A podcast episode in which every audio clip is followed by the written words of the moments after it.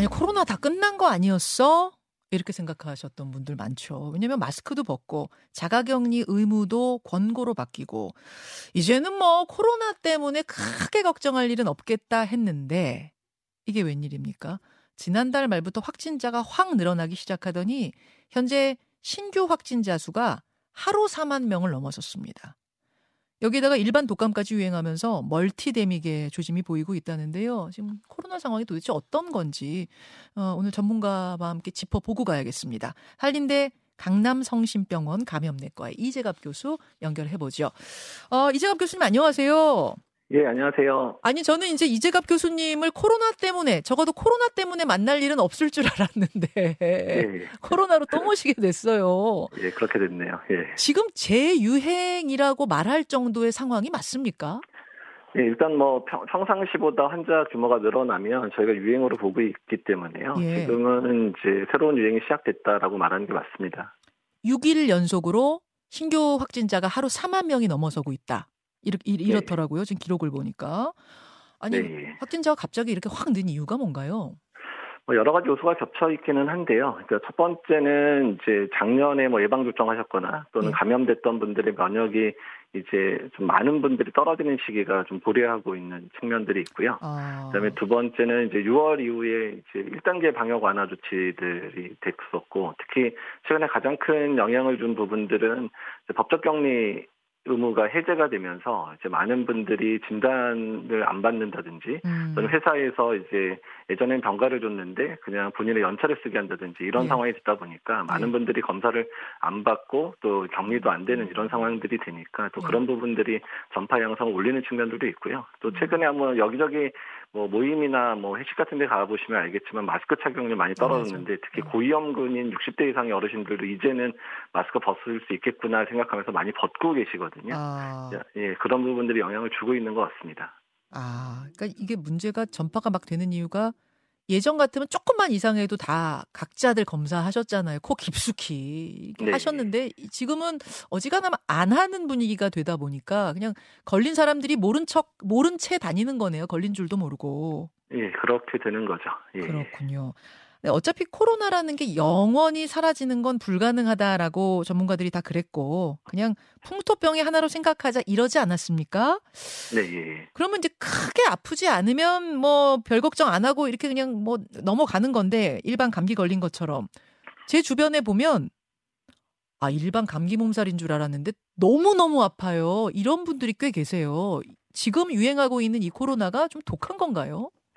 뭐 사실은 이제 XBB 계열 안에서 계속 지금 변이가 나타나고 있고 그래서 사실 증상 자체가 이제 많이 뭐 더 심해지거나 이런 거로 보이지는 않는데요. 아, 예. 다만 이제 예전 같으면 이제 조금이라도 안 좋으시면 검사를 받고 나 코로나야 이렇게 얘기를 하다 보니까 음. 사람들이 이제 뭐 가벼운 증상이든 뭐 심한 증상이든 이렇게 다 드러나게 되는 상황이지만 아. 지금 같은 경우는 이제 정말 많이 아파야 하나 진짜 코로나인가 보다 하고 이제 검사를 하러 오시기 때문에 그런 부분들이 오히려 증상이 좀 심한 사람만 더 노출이 되는 상황들이 되잖아요. 아. 그리고 증상 가벼운 사람들은 병원 갈 필요도 없고 그냥 예. 또 병원 가서 진단 받아봐야 회사나 뭐 이런 데 쉬겠다고 얘기하기도 어려운 상황이니까 그렇죠. 증상이 가벼운 분들은 뭐 다른 감기겠거니 하고 그냥 지나간들이 많아진 거죠.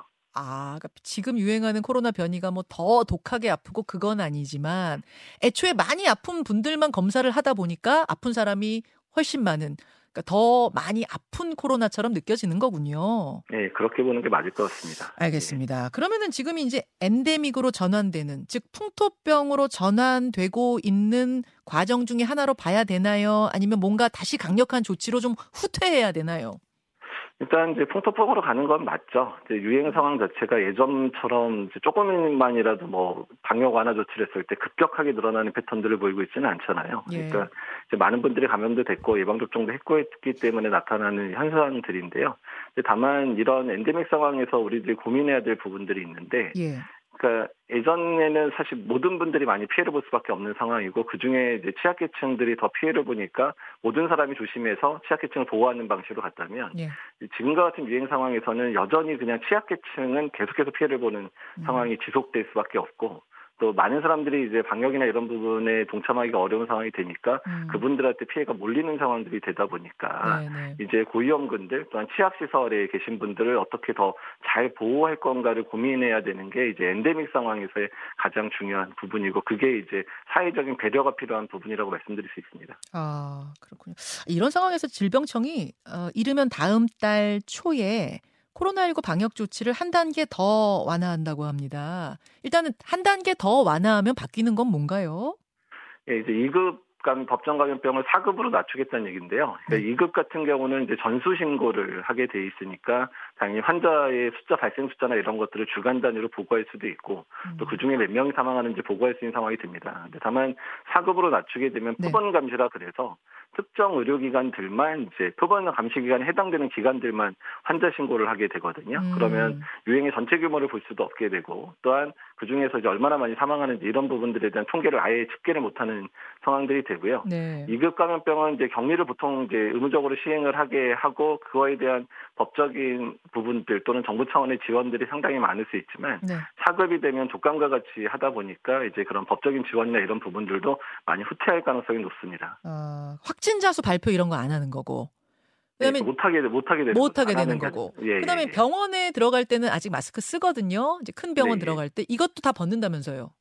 예, 근데 그 부분이 가장 우려가 되는데요. 사실 병원 내는 지금 정도 유행 수준만 되더라도 이제 뭐 잠복기 입원하신 분들이나 또는 면회객들로 인해서 이제 환자가 계속 발생을 하다 보니까 원내 발생 환자가 많이 늘게 되거든요. 음. 근데 지금 같은 상황에서 그냥 뭐 이제 엔데믹 됐고 뭐뭐 병원들도 마스크 계속 써야 돼 이런 식으로 해서 마스크 착용을 의무를 해제하게 되면 네. 어차피 병원들은 의무를 해제하더라도 계속해서 마스크 착용을 권고하게 될 텐데 음. 지금은 따로 얘기를 하지 않아도 마스크를 쓰시는데 이제 그때 되면 마스크 쓰라 그러면 왜 법적 의무도 아닌데 왜 쓰게 하느냐 이런 갈등 요소들이 생길 수 있어서 그렇죠. 병원들이 제일 걱정하는 부분들이 이제 병원 어. 특히 입원 병실에 있는 병원들의 마스크 착용 의무 해제하는 부분을 상당히 걱정하고 있습니다. 어 그렇군요. 그럼 다음 달부터 병원도 마스크 병원에서도 마스크 벗는다는 조치는 조금 보류했으면 좋겠다는 입장이세요, 이 교수님?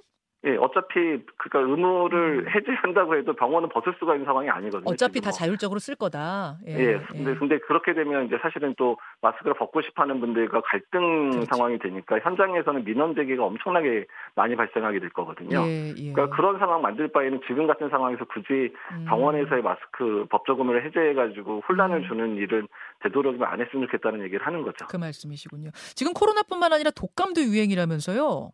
예, 독감이 좀 감소하고 있다가 다시 좀 한 2주 전부터 다시 환자가 늘어나고 있거든요. 예, 아, 독감하고 코로나하고 증상 차이도 있습니까? 그러니까 독감은 이제 코로나보다는 초기에 이제 발열이 심하게 나타나는 패턴으로 오는 게 조금 다르기는 한데요. 사실 음. 병원에 오는 환자들 비교해 보면 네. 독감이나 코로나나 다 호흡기 감염병이니까 증상만으로 구별하기 상당히 어렵습니다. 음, 아니 멀티데믹, 멀티데믹 이런 얘기가 나오던데 말이 좀 어려워요. 이건 뭔가요? 그러니까 여러 가지 바이러스가 동시에 유행하는 거를 multidemic이라고 하는데요. 예. 지금 이제 인플루엔자도 유행을 하고 있고 코로나19 예. 강하게 유행을 시작을 했고 또 여름에 잘 유행하는 아데노바이러스 계열도 유행하고 있고요.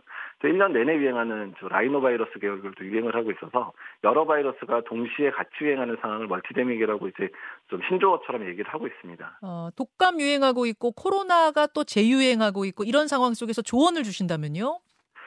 그러니까 이제 환자 관리 측면에 있어서 언제나 그렇지만 이제 의료 체계가 어떻든 환자가 늘더라도 버텨주면 음. 일단은 크게 문제가 없는 상황이 되는데 여러 바이러스가 동시 유행을 하게 되면 병원의 격리실을 또 다 따로따로 입원을 시켜야 되는 상황들이 발생하다 보니까 예, 예. 의료 체계 병실 일이나 이런 부분 관리가 상당히 어려워지는 부분이 있기 때문에 어. 이런 거에 대한 사전 준비가 좀 필요할 것 같고 이제 일반인 분들 같은 경우는 증상이 되게 애매하게 여러 바이러스가 유행하니까 음. 이게 코로나인지 독감인지 이런 부분이 감별이 안 되다 보니까 음. 격리를 어떻게 해야 될지에 대한 고민들도 있어서 이럴 네. 때는 아예 호흡기 증상이 있으면 먼저 쉬고 그다음에 증상 개선 여부에 따라서 업무를 볼지 출근을 할지 또 학교를 출석을 할지 음. 이런 부분을 고민을 좀 해주셔야 된다는 부분입니다. 코로나 백신을 다시 맞아야 되는 건 아닙니까? 이런 질문 지금 청취자들이 보내주시네요. 예, 이제 지금 이미 이제 면역 저하자나 치약 시설에 계신 분들은 중간에 이미 3, 4, 5월에 이미 접종을 한 번씩 더 하셨고요. 아, 그래요? 예, 예, 그다음에 이제 올해 이제 10월 정도에 독감 예방 접종 시작하는 시기에 예. 코로나19 새로운 백신 지금 현재 XBB 유행을 하다 보니까 예. XBB형에 대한 추가 접종 계획들 그 연례 접종이 되는 거죠. 추가 접종 음. 계획을 잡고 10월 이후에 독감 예방 접종과 동시에 시행될 예정입니다. 아 그렇군요. 코로나에서 완전히 벗어나는 건 언제쯤입니까?라는 질문도 들어왔는데 완전히 벗어나는 건 없지 않아요, 교수님?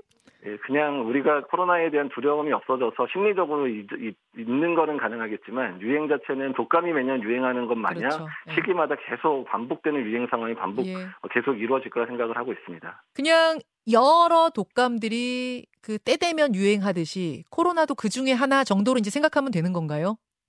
어, 그렇게 유행을 하게 될 텐데, 코로나는 아직까지 완전히 독감처럼 몇십 년 이상 유행해서 이제 그 유행 패턴이 굳어지는 상황은 아니어서, 음. 앞으로 한 2, 3년 이상은 계속해서 조금 유행 자체가 좀 작지고 크게 계속 몇 개월마다 반복되는 양상이 좀 계속 반복되지 않을까 예상을 음. 하고 있습니다. 지금 재유행 기간이 맞다고 하셨어요. 그러면 그 노약자들, 고령, 연령이 고령이신 분들은 마스크 챙기시라 2조 원 드리면 될까요? 예, 그게 제일 중요한 조치기는 합니다. 예. 마스크 착용 반드시 해주셔야지 예. 본인의 건강을 지킬 수 있습니다. 방역이 후퇴할 정도 상황은 아니다. 하지만 각자 알아서 알아서 자신의 방역을 챙기셔야겠다. 이렇게 결론 내리죠. 오늘 고맙습니다. 네, 감사합니다. 이재갑 교수였습니다. 김현정의 뉴스쇼는 시청자 여러분의 참여를 기다립니다. 구독과 좋아요, 댓글 잊지 않으셨죠? 알림 설정을 해두시면 평일 아침 7시 20분 실시간 라이브도 참여하실 수 있습니다.